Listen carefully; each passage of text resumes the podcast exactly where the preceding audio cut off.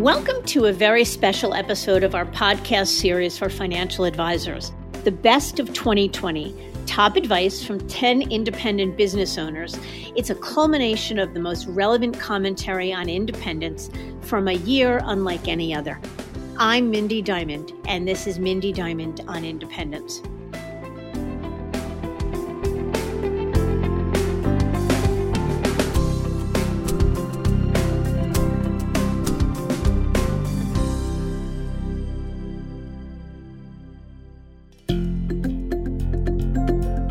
Podcast is available on our website, diamond consultants.com, and on advisorhub.com, as well as Apple Podcasts and other major podcast platforms.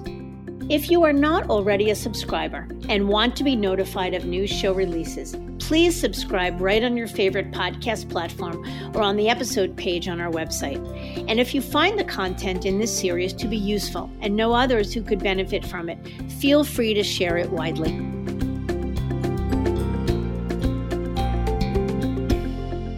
I think I speak for most everyone when I say I'm glad to bid farewell to 2020.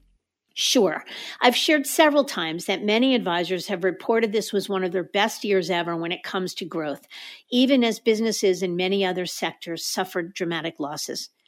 From the perspective of recruiting, advisor movement was the strongest ever. It seems that conducting due diligence and home office visits virtually didn't hamper the desire to change jerseys or models. In fact, it probably accelerated movement because advisors had the privacy to explore while working from home. But the reality is that the pandemic turned the entire world upside down. Yet, as of this recording, the promise of return to whatever the new normal might be is on the horizon.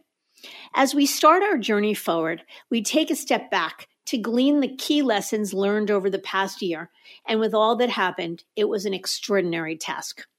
Because we found that everyone we spoke with on the show, this year in particular, demonstrated amazing fortitude and creativity, whether they were top thought leaders, C suite executives, recent breakaways, or seasoned business owners.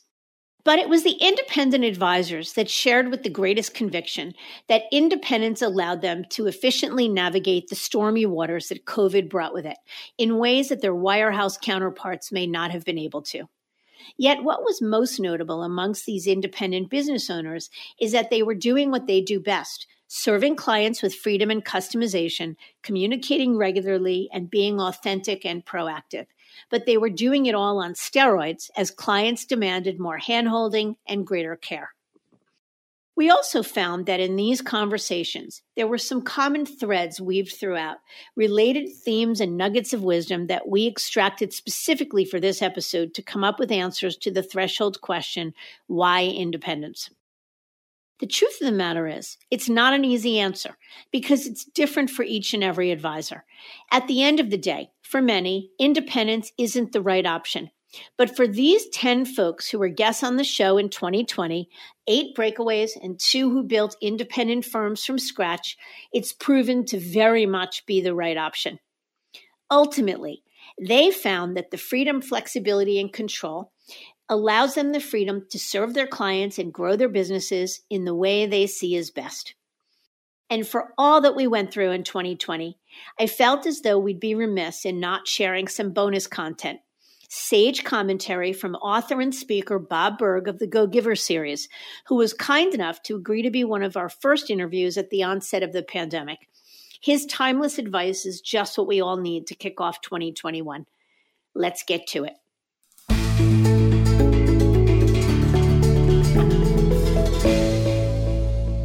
Seem wrong to start by talking about anything but the elephant in the room, the pandemic. Yet for these folks, while it wasn't business as usual, it certainly gave them the opportunity to shine.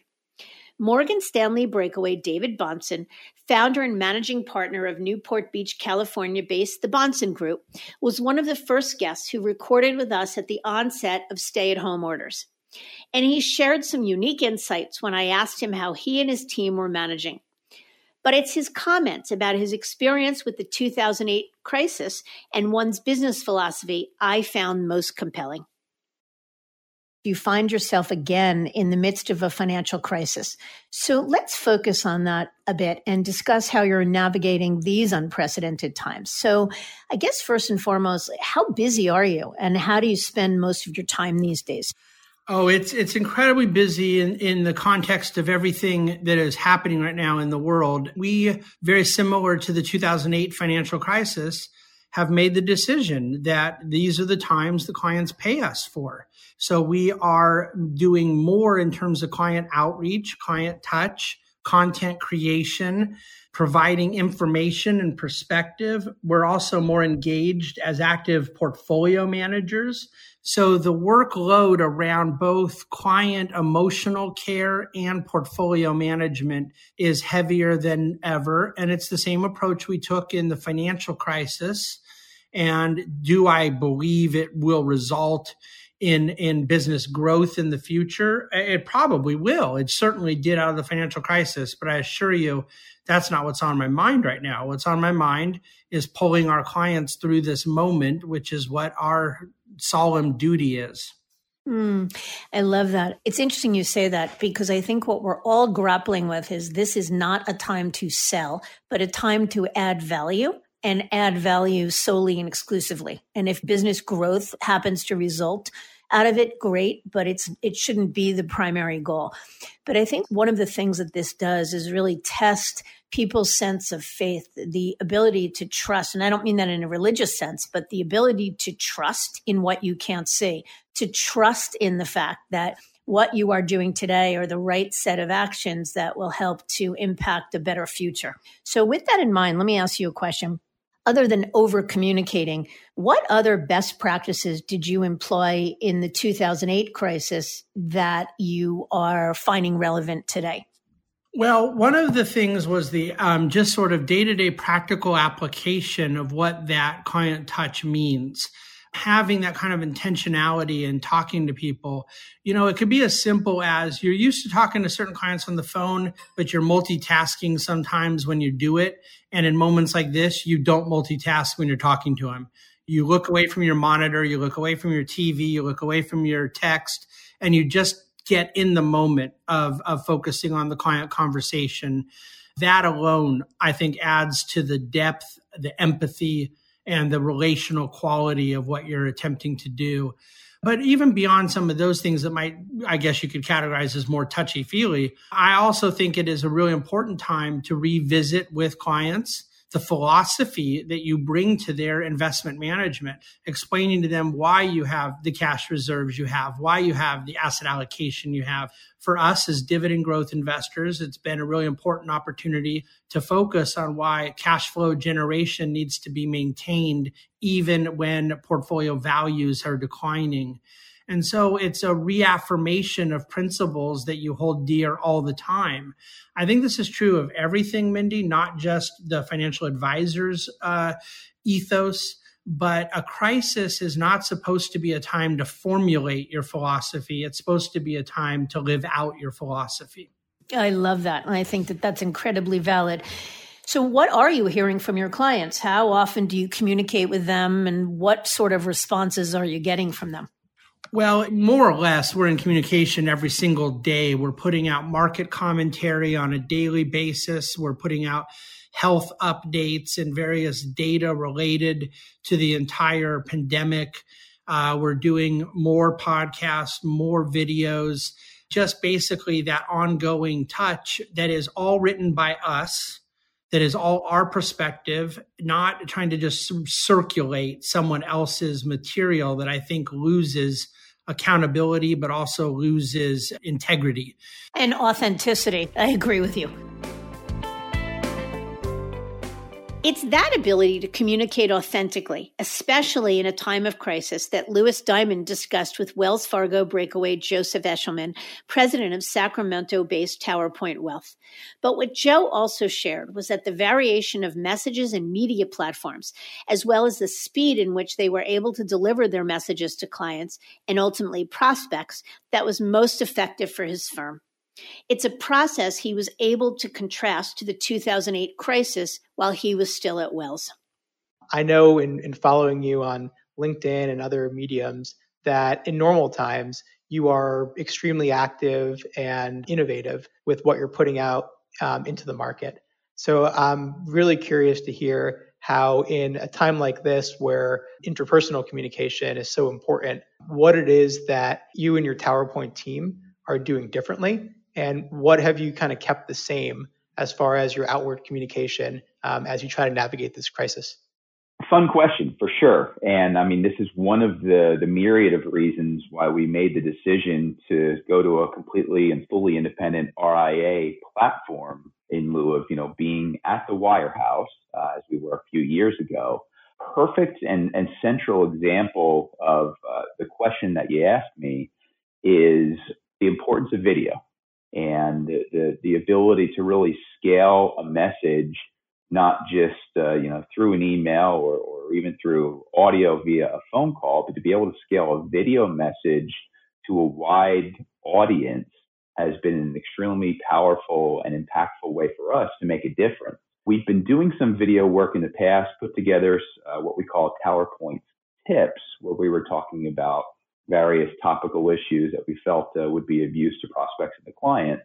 But in this case, I immediately recognized that we had to get a message out as fast as possible to as many people as possible and do so in a cohesive, intelligent fashion.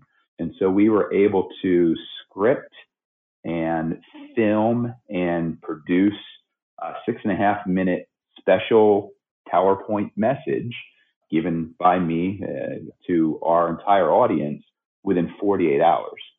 That's fascinating. And given that you're your own registered investment advisor, what was the approval process or any sort of legal work you had to do before making this video, which presumably at least talked a little bit about the market, out to your client base and to your prospect list?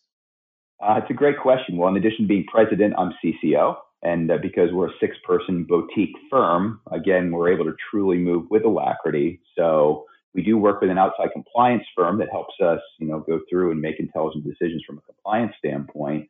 But uh, after a quick review of the script, we were off to the races, and I'm the CCO, so I said it's a go, and we were good to go.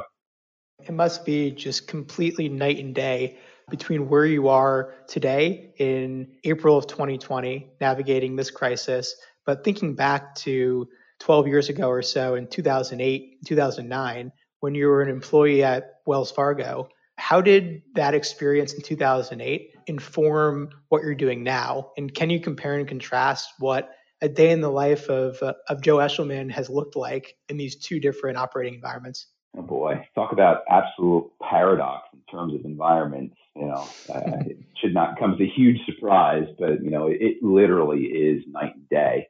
And I mean, I think the one good thing about if you want to call it good, having the experience of going through, you know, the dot bomb of 02, and then obviously the Great Recession and the financial crisis of 08 is obviously advisors, you know, if you're intelligent, smart, proactive, I mean, you earn your stripes in terms of just understanding the, the art that goes into having delicate conversations with clients. I think that's, you know, only a skill that's gained with experience. I don't think there's any other way around that. Conversely, in terms of the ability to communicate with clients and prospective clients in a way that's efficient and suitable to what they're looking. You know, everyone wants to be communicated with differently.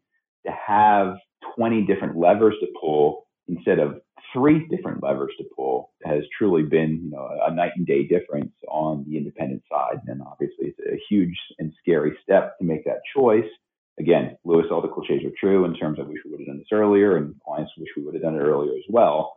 But uh, to be able to have this competitive advantage uh, over anybody who's an employee of any major firm on Wall Street has been, you know, it's it's why I get up at 4:30 every morning. I'm going to get charged up by it, and you know, it's you've got this opportunity to win and to, to pluck low hanging fruit, and uh, so I, you just I, I don't want to waste a minute of, of this opportunity not only just being independent, but unfortunately, this crisis has created a lot of opportunity, and we don't want to miss it.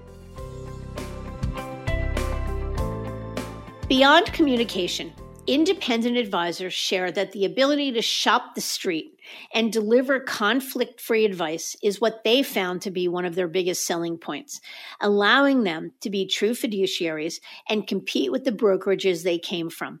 Louis Diamond and Merrill Breakaway Lizzie Evans, managing partner of Evans May Wealth, talk specifically about this. So let's circle back to your decision to ultimately leave Merrill in 2019. I'm sure the process um, took form in maybe 2018, early 2019. But what were some of the things that you felt you needed to do for clients as their advocate and their consultant that you felt limited from doing while at Merrill? Well, gosh, if we think about what we were limited to do and then look at going forward what we're able to do under the independent platform, I have so much more knowledge today than I did even a year ago. And we really started our due diligence process, as you mentioned, in 2018. So, no, I think one of the big reasons was open investment architecture. So, with open architecture, we now have better access to technology, products, and services for our client. And really, there's virtually nothing that we can't help our clients solve in the financial services industry. So I think our ability to tailor sophisticated solutions for families and really provide conflict free advice was ultimately the reason that we decided to leave from an investment standpoint.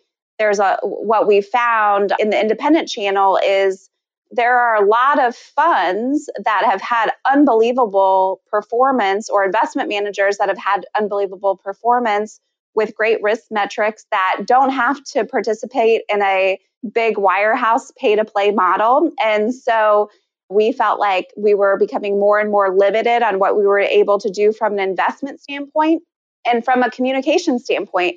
I really think that clients are paying us to have an opinion and the ability to communicate with them in an open and honest forum and to be able to express why we're doing what we're doing is hugely important. And so we've been really excited to be able to communicate with our families in a much more frequent manner and through avenues that didn't exist before, like video. So we've been doing a lot of video messaging, um, which is something that just wasn't even in the realm of possibilities before, especially you know when you think about this year in the market when COVID hit, we were able to shoot a video and send it out within 24 hours, which really created a sense of assurance and peace of mind in a very, very volatile market environment.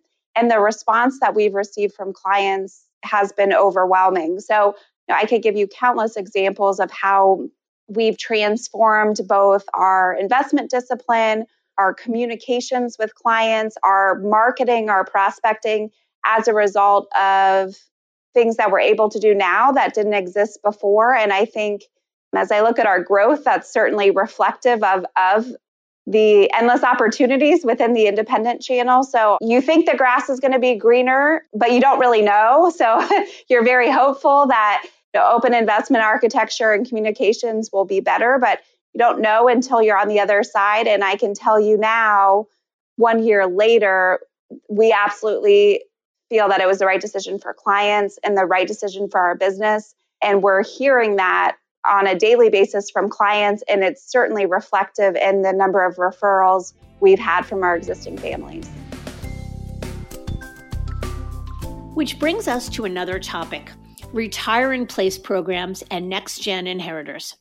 One of the top trends that started in 2020 that we expect will accelerate in 2021 is that next gen advisors will be more proactive in pushing their senior partners to consider options beyond their firm's retire in place sunset programs. These younger advisors are more concerned about being locked up for the next five to seven years with programs like Merrill CTP, UBS's Alpha, and Morgan's FFAP, and the negative impact that lack of optionality will have on their overall business development. In this same conversation, in fact, with Lizzie and Louis, she shared some thoughts from her experience. You had shared with me that your your father was a 45 year veteran at Merrill. Um, and you had worked with him there for a couple of years before he ultimately retired. What were his feelings about you leaving Merrill? It couldn't have been an easy thing for him to hear.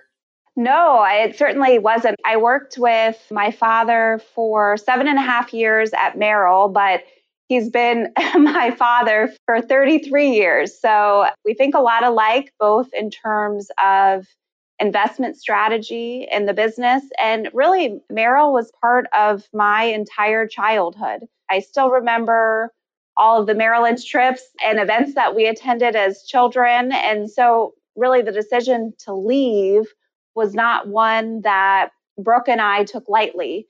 I can tell you what I've told him about the reasons why we left Merrill. And, you know, I think first and, and foremost, it really isn't Merrill anymore. You know, I think whether you've worked there for five years or 45 years, in my opinion, Bank of America really destroyed the entrepreneurial culture within the company.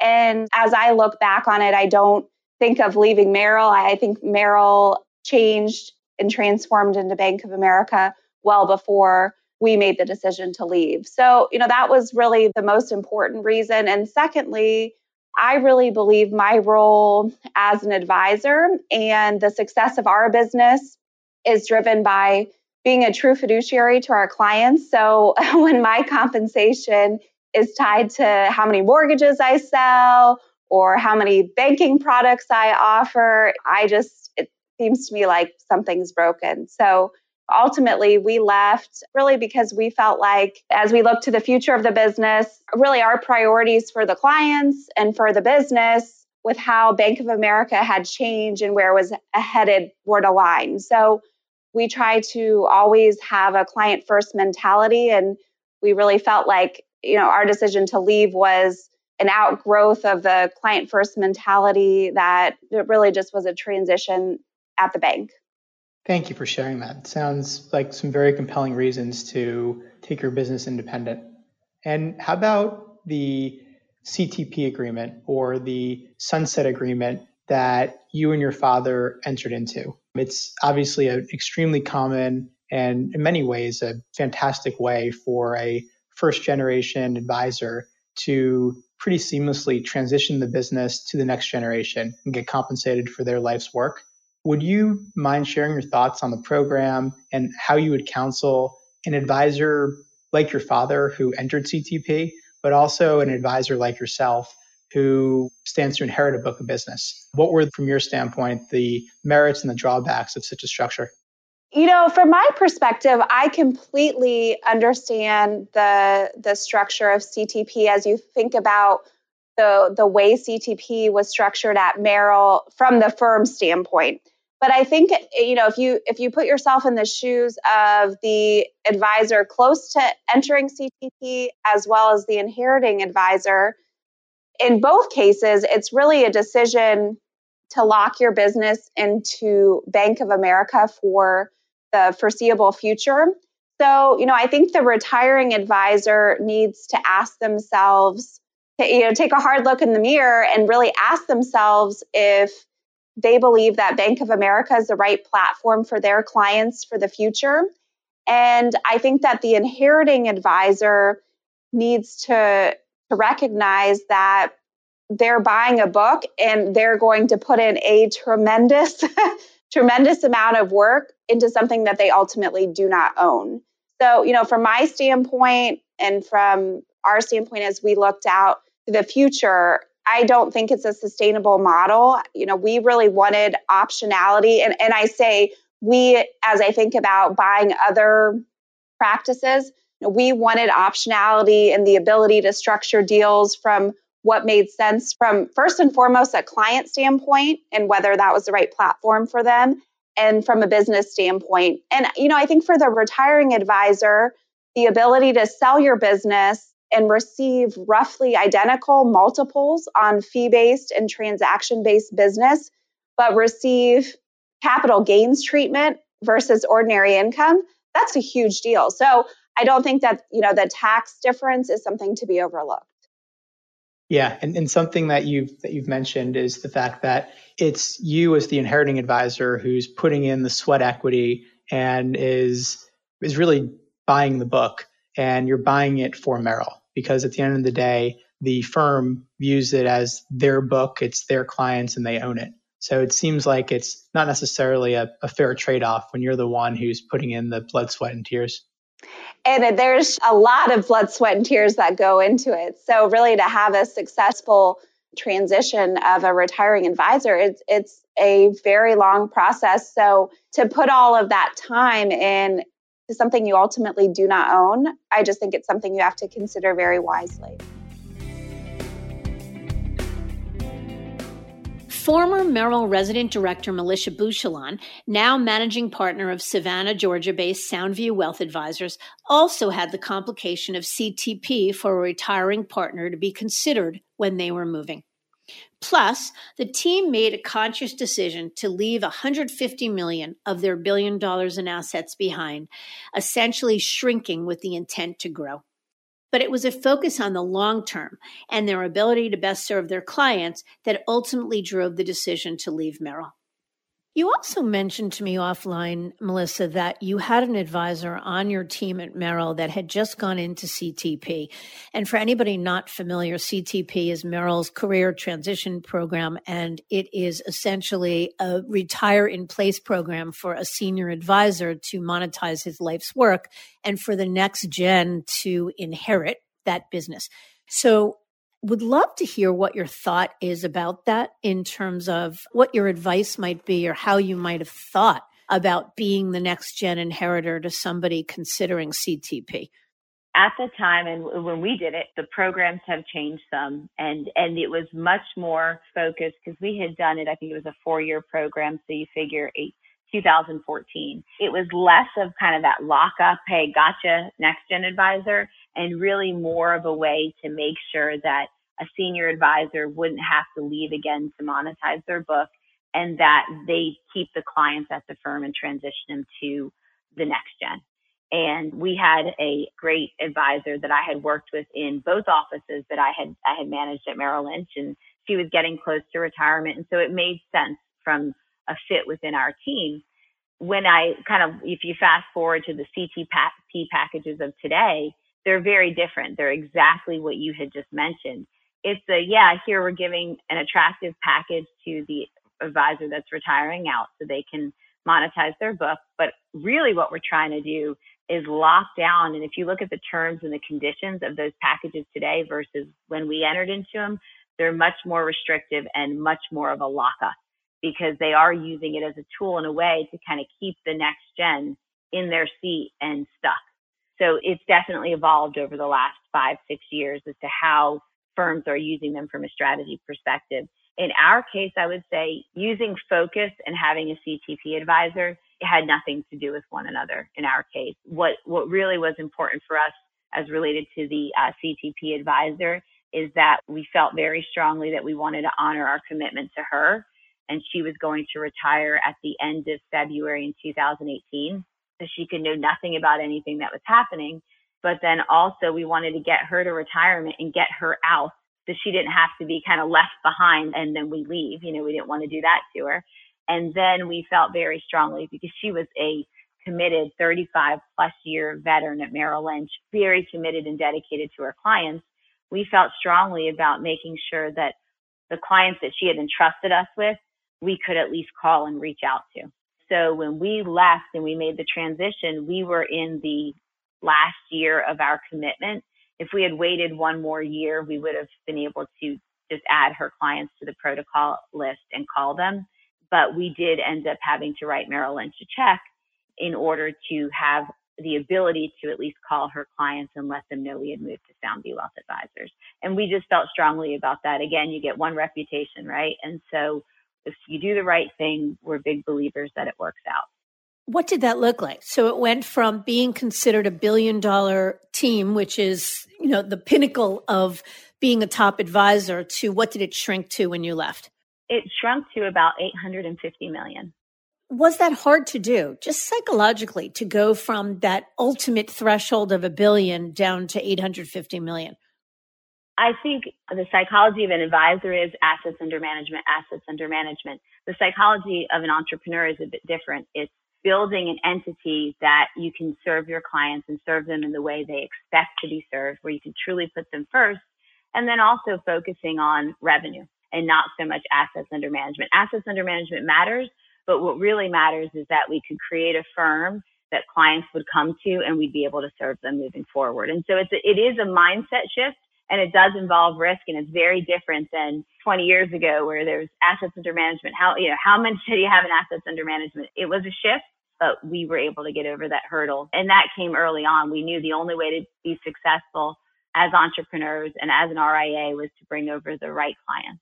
And then obviously too, as we are looking in our, our forward looking strategy towards growth, as other advisors come to join us and as we merge and look at other RIAs to potentially come join Soundview Wealth Advisors, having the access to the capital, having access to that same team that can help us do the due diligence around whether or not it's a good fit, and then even being able to construct our own sort of packages for people so that when they come over, rather than having to opt for the CTP or transition program at a Merrill Lynch or a Morgan Stanley, they can have that sort of same retire out ability through an RIA like ours.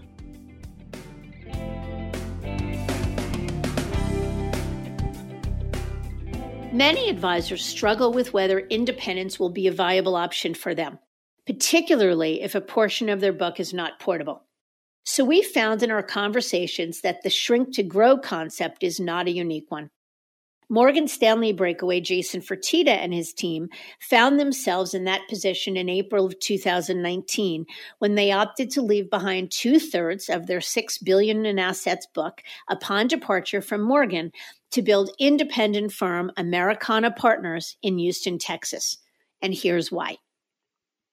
So, a couple of questions about that. One, you got smaller to get bigger because let's just clarify you were at 6 billion when you left Morgan Stanley and you're celebrating being back to 3 billion today. So tell us about that. Yeah. Well, Wall Street firms put these crazy things out there, these these hurdles when they recruit you, right? So they say, you know, if you can get to 6 billion in AUM, we'll pay you all this money, right?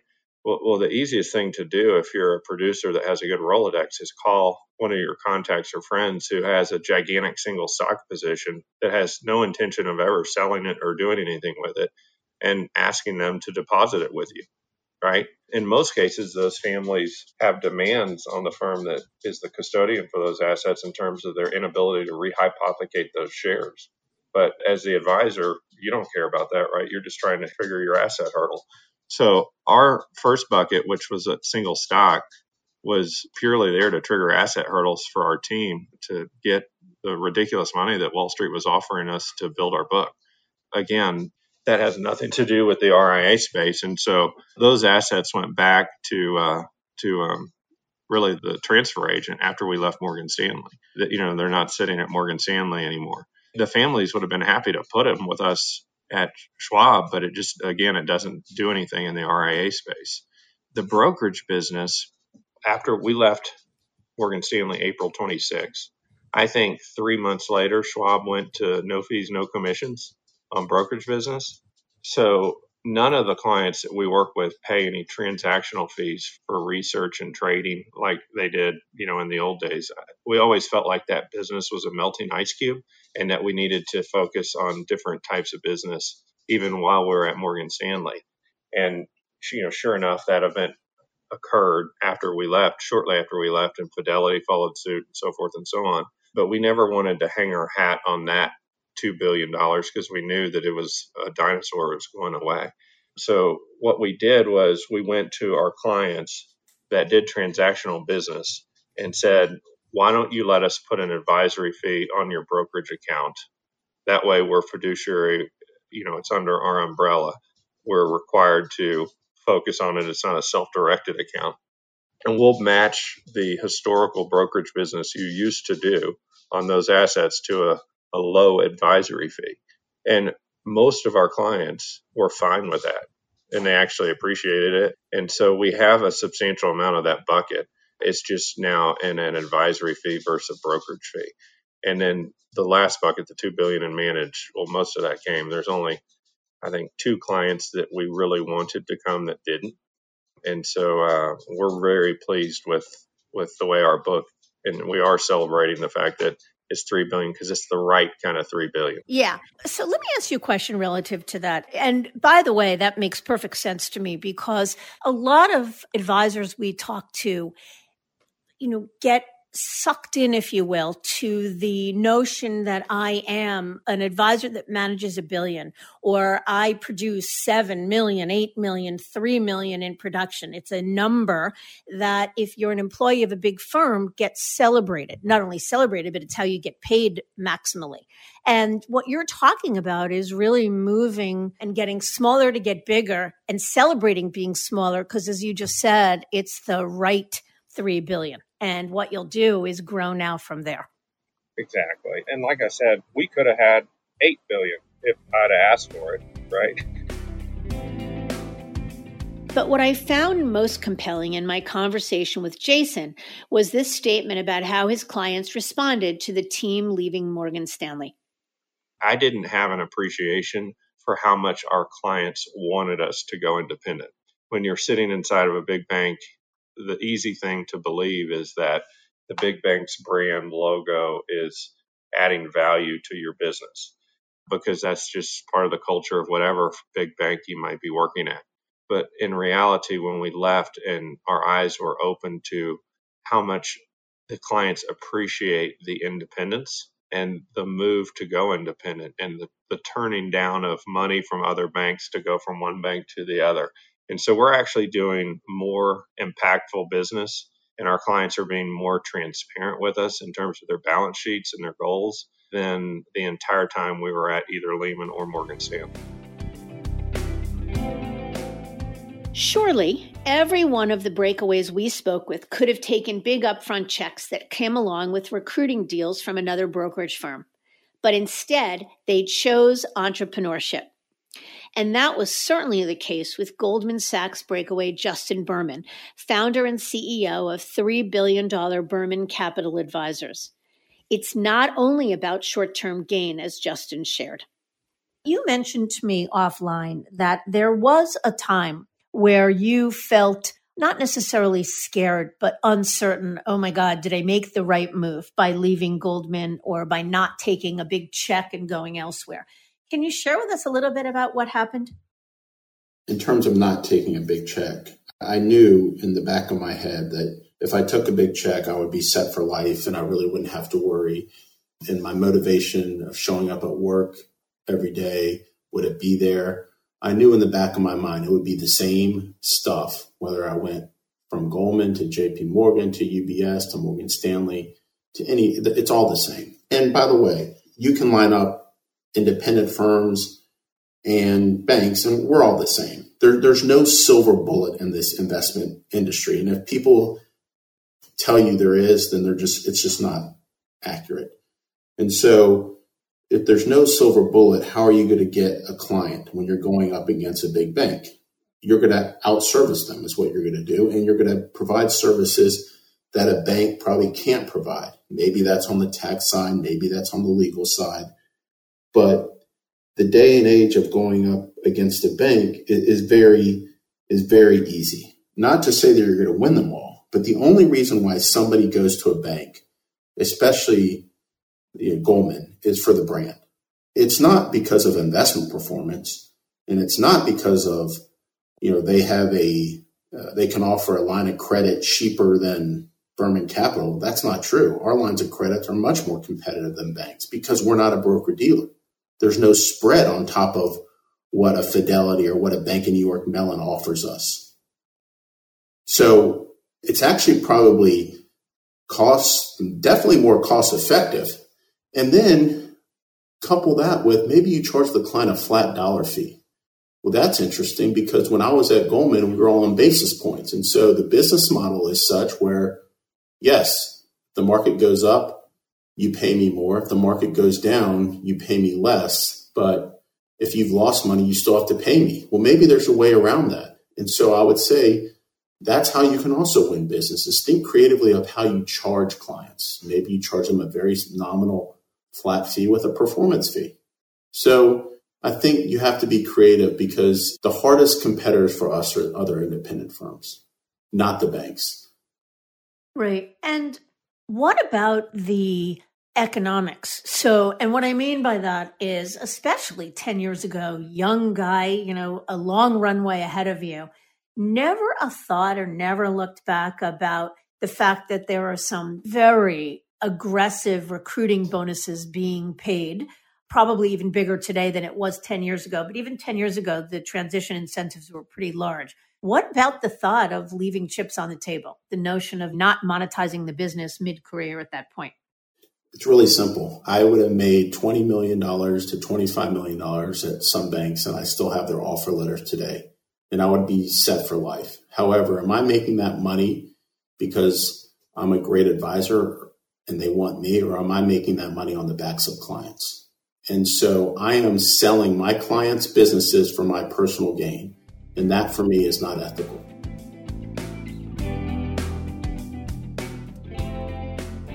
It's this notion of thinking about the long term and prospects for growth that draws so many to building independent practices, essentially building firms with the end in mind, with focused efforts on both organic and inorganic growth playing a big part in these plans.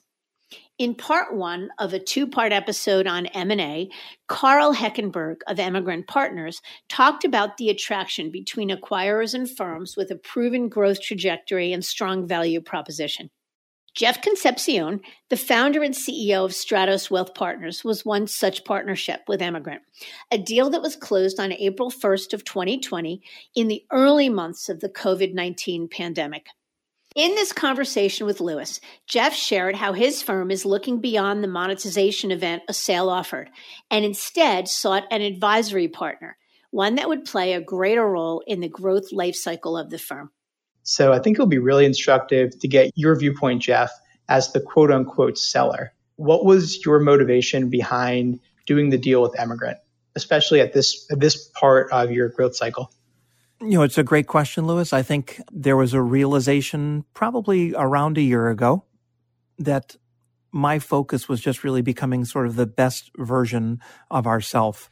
And what's a little bit of a limiting factor is kind of, uh, and it's a blessing at the same time. A lot of the team has been intact. We know each other. We're comfortable with each other. We've been together for a while. There hasn't been very much change, which is a good thing.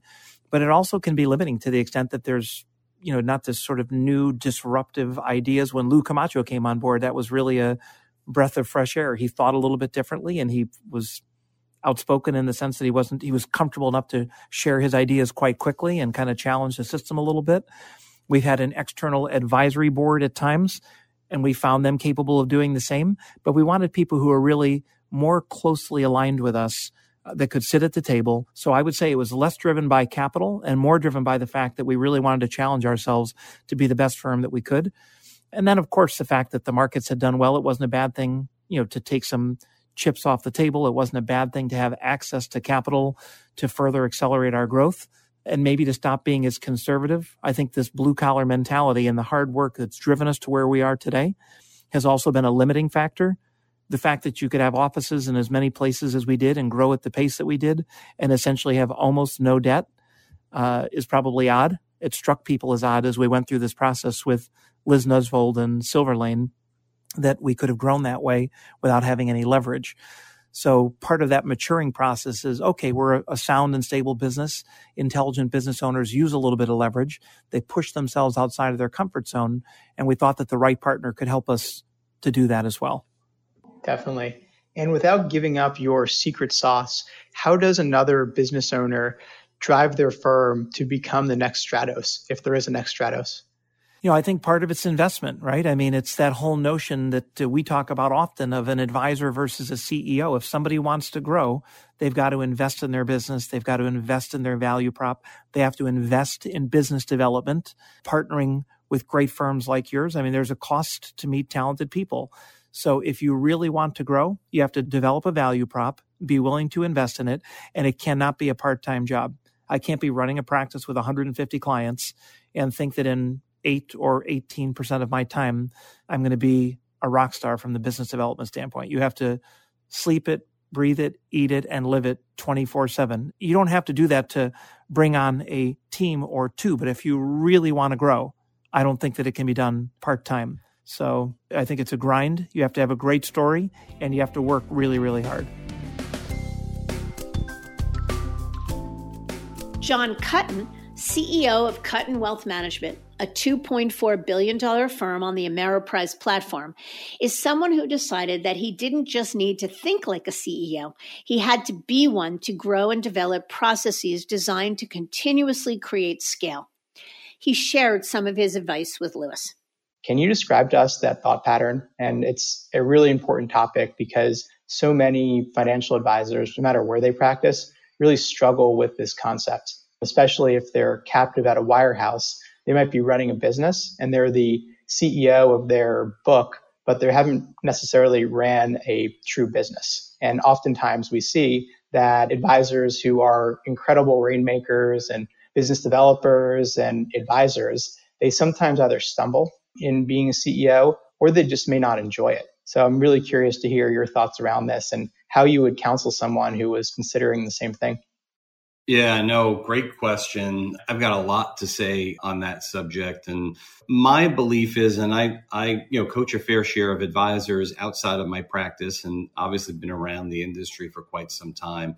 I'm big on sayings, right? What got you here won't get you there. And, you know, my belief is lots of advisors, you know, depending on the type of clientele that you are able to attract, right? The higher the net worth, probably the larger the revenue number here. But what I found is a good finder without putting that CEO hat on usually can you know run a business to somewhere between call it a million to 2 million a year in revenue and then it gets really difficult to grow beyond that and lots of advisors get stuck if they don't kind of change their role so you know i read an amazing book can't tell you exactly how long ago but it was quite some time ago by a, a, gentleman by the name of, and you, you may have heard of him, Philip Palaveev. And he wrote a book called The Ensemble Practice, which I recommend everyone listen to, uh, or I should say read. And the thesis of the book, there's lots of great information in there, but my biggest takeaway reading that book was that the average income of a financial advisor is about 100 to $150,000 annually, if you think about that from a national perspective. Now, of course, lots of the listeners make significantly more than that because they're significantly better than average generally as a finder, right? As someone who can you know, uh, do business development and bring assets into a firm, et cetera.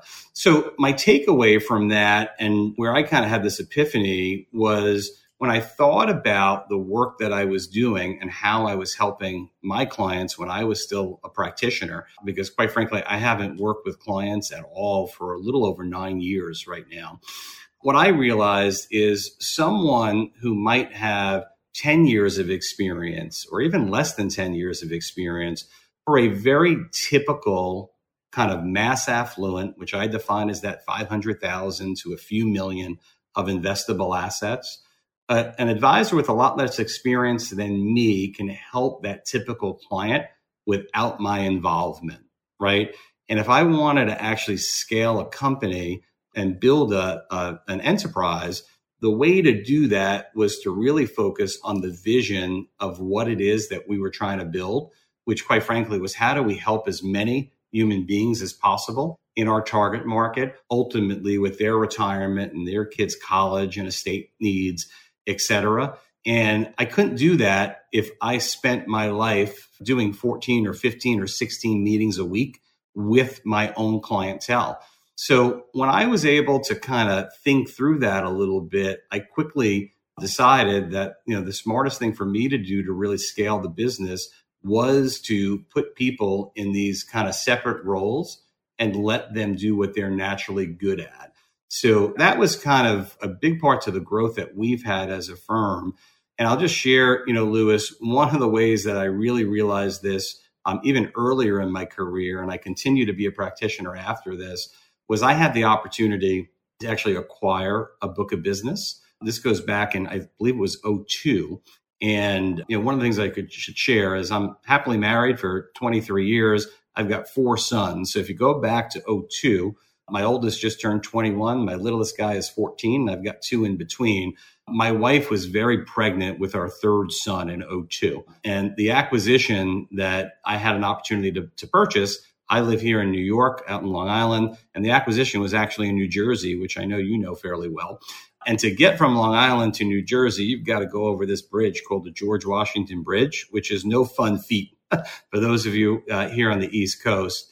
So I knew that buying that business wasn't the best thing for my family, but I also knew that it was the best thing for my practice. And what I did, Louis, was at the time, Evan, who I mentioned earlier in the podcast, was probably about four or five years in the business, fully licensed, really my junior guy. I bought the business. I got Evan up to speed really quickly on how to serve clients. I helped him. I took some trips with him. I helped with the process. But to make a very long story short, Evan did an amazing job. The retention on the acquisition was 99%. He gave great advice, grew the book of business. And right there, what I realized was I didn't need to do everything in the practice. And I needed more folks like Evan that I could put into positions so that they can thrive and do what they're naturally good at. So I know I blabbered there a little bit, but um, it's really, in, in my opinion, important that you start to kind of step back as you're looking to scale a business and think about how you can work not necessarily in the business full time, but spend more of your time working on it.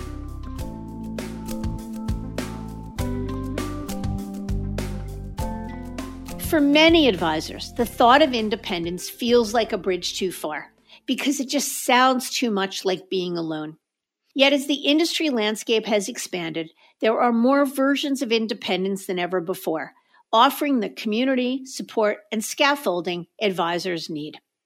For example, certified financial planner Laurie Siegel and her partner Robert Russo left UBS to form Centrix Wealth Partners in February of 2019 with Raymond James Financial Services. I asked her about the decision to choose the independent broker dealer route and her desire to leverage a more turnkey option, as well as to contrast her experience to being an employee at UBS. Here's what she had to say. There's many, many independent broker dealers, and then you've got the RIA space. So lots of flavors of independence in this mainstream option of independence these days. Why Raymond James? Yeah, so we didn't want to be in a situation where we had to rebuild or build everything from scratch. So we knew that we wanted to be in a situation where we had a lot of aspects of the business packaged for us, if you will. We also knew that reputation of the firm and just the, the, vibe of the firm, if you will, was really important to us. We don't work with ultra, ultra high net worth people, but we do work with high net worth people. And we wanted whoever we were affiliated with to be a name that they would be comfortable and proud of. So it was really twofold in how we looked at that. Yeah, understood.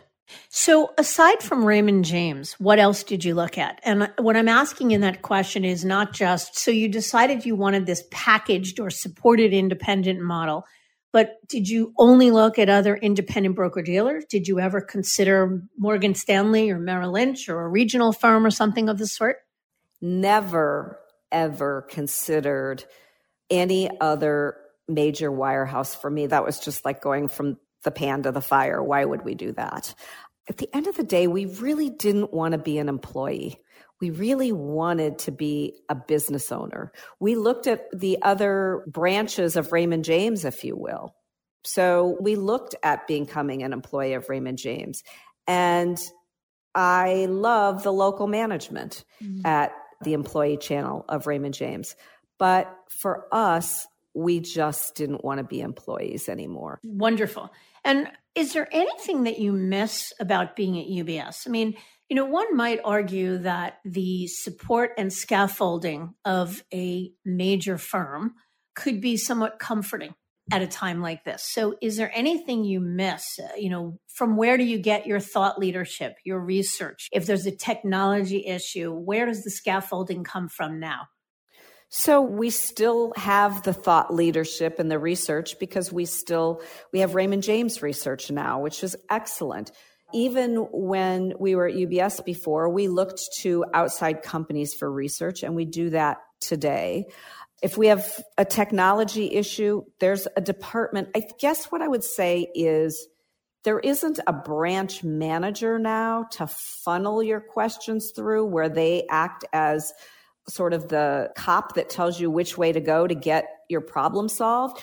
Honestly, the only thing that I can say that is missing that you have to create for yourself is if you talked to people, if you were in an office of 40 or 50 or 100 advisors and you were social before, now, you know, you have your small team, whether it's the five people that we have or it's 10 people.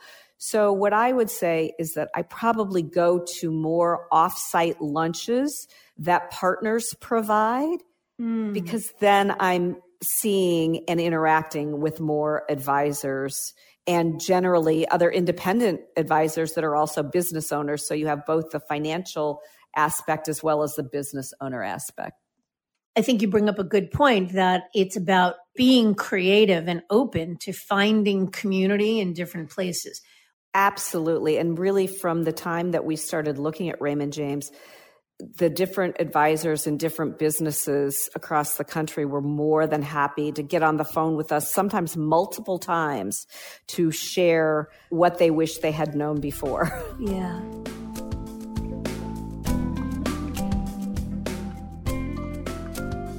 And despite the expanded landscape and options to support breakaways, independence may not be for everyone as Morgan Stanley breakaway Lee Korn, now principal of Opal Wealth Advisors, shared. If I'm a wirehouse advisor and I'm seated at any or any an employee of any traditional firm, is there anything that you would want me to know that we haven't talked about? Anything that you wish you did differently? Any advice? Hmm, good question. We talked about a lot. Do your research you know, uncover every stone, be true to thyself. You know, we talked about that earlier. Really look at yourself in the mirror and understand what your capabilities are, what your appetite. Uh, this is not launching your own business, any business, let's, but I'm talking about this business now, is not for the faint of heart. It is a misconception that you're going to launch your business, you're going to make 50% more money, you're going to do the same amount of work, and everything is going to be hokey dory. I mean, it happens. I've heard the stories of the one guy who who opens an office. He has one admin. He manages a billion dollars, and life is great. I mean, that I guess that that does happen. There are people out there, but to open up a business, uh, understand there is a reason that you're going to earn more profit. It's because you're going to put the work into it, and realize that there are lots of decisions that you're going to have to make when you're a business owner you not only have to worry about yourself, right? Usually it's worrying about yourself last. We have staff. We have nine people working for the firm, including us. Those individuals are worrying about, you know, am I going to get paid? Do I have benefits? Is the firm going to last? You know, there are all kinds of emotions that go through their heads. So it's managing the staff. It's also, there's a responsibility on maintaining profitability in a firm, right? So it's not just, how much money can I make? Although in the early times when advi- I hear advisors talking about going independent, it's usually about I'm going to get a higher payout. I can make more money. Um, I thought that way in the initial stages also. The truth is, it's not that. Probably in the first year, I don't know if you're going to make more money. And usually, if you're making more money, it's from profitability, and you have to be responsible with that profitability. Um, you have to have reserves for your firm for times like this. You have to reinvest profit to build the firm, right? You're not relying on a large firm to make technology decisions, to make marketing decisions. So although I love it, I probably look at our P&L every day. I think that early on, we recognized what were our individual skill sets. We parsed out responsibilities and we stuck to that. And it can be scary the first time you ride a bike, it's scary. I, I just taught my son in the backyard during this uh, quarantine how to ride a bike. And uh, first time, second time, third time, fifth time, he fell. It was scary. Now he's doing wheelies around around the backyard. And it's that excitement that all business owners are willing to make the leap for. At the end of the day, top advisors, no matter where they sit, are focused on doing what's best for their clients. And it's the thoughts Bob Burg, speaker and co author of the Go Giver series, shared on the outset of the pandemic that will resonate well beyond. Could you just share with us briefly what is the Go Giver philosophy?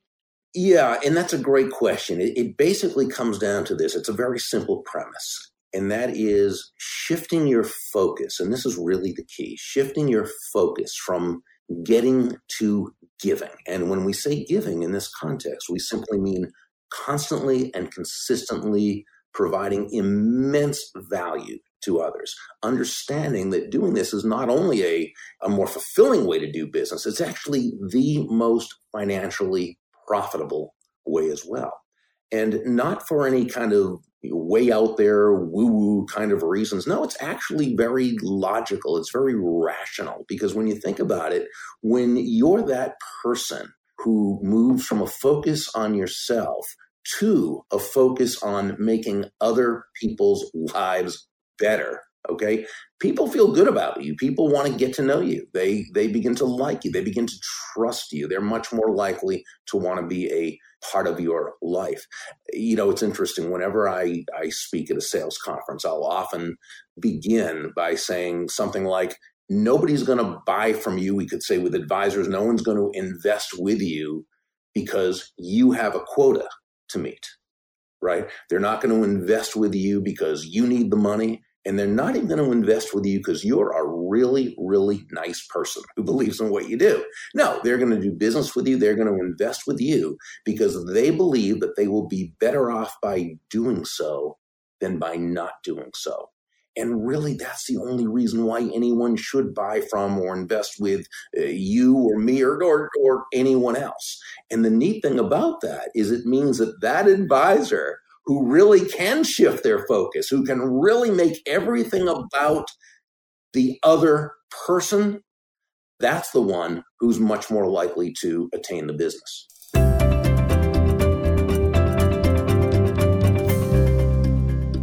As we close our 100th episode, a milestone I had no expectation of coming anywhere near some three years ago when we launched the show, I'm incredibly grateful to all the guests who were kind enough to accept our invitation.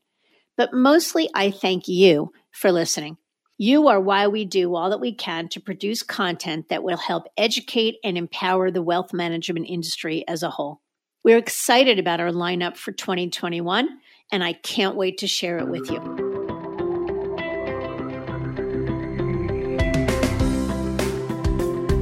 Until next time, Visit this podcast page on our website for links to each of these episodes. Plus, I encourage you to visit our website, diamond consultants.com, and click on the tools and resources link for valuable content. You'll also find a link to subscribe for regular updates to the series. And if you're not a recipient of our weekly email, Perspectives for Advisors, click on the blog link to browse recent articles. These written pieces are an ideal way to stay informed about what's going on in the wealth management space without expending the energy that full on exploration requires. Feel free to email or call me if you have specific questions. I can be reached by cell at 973 476 8578 or by email at mdiamond at diamond-consultants.com. Please note that all requests are handled with complete discretion and confidentiality. And again, if you enjoyed this episode, feel free to share it with a colleague who might benefit from its content. And a special thanks to AdvisorHub.com for sharing this podcast with their viewers and subscribers. This is Mindy Diamond on Independence.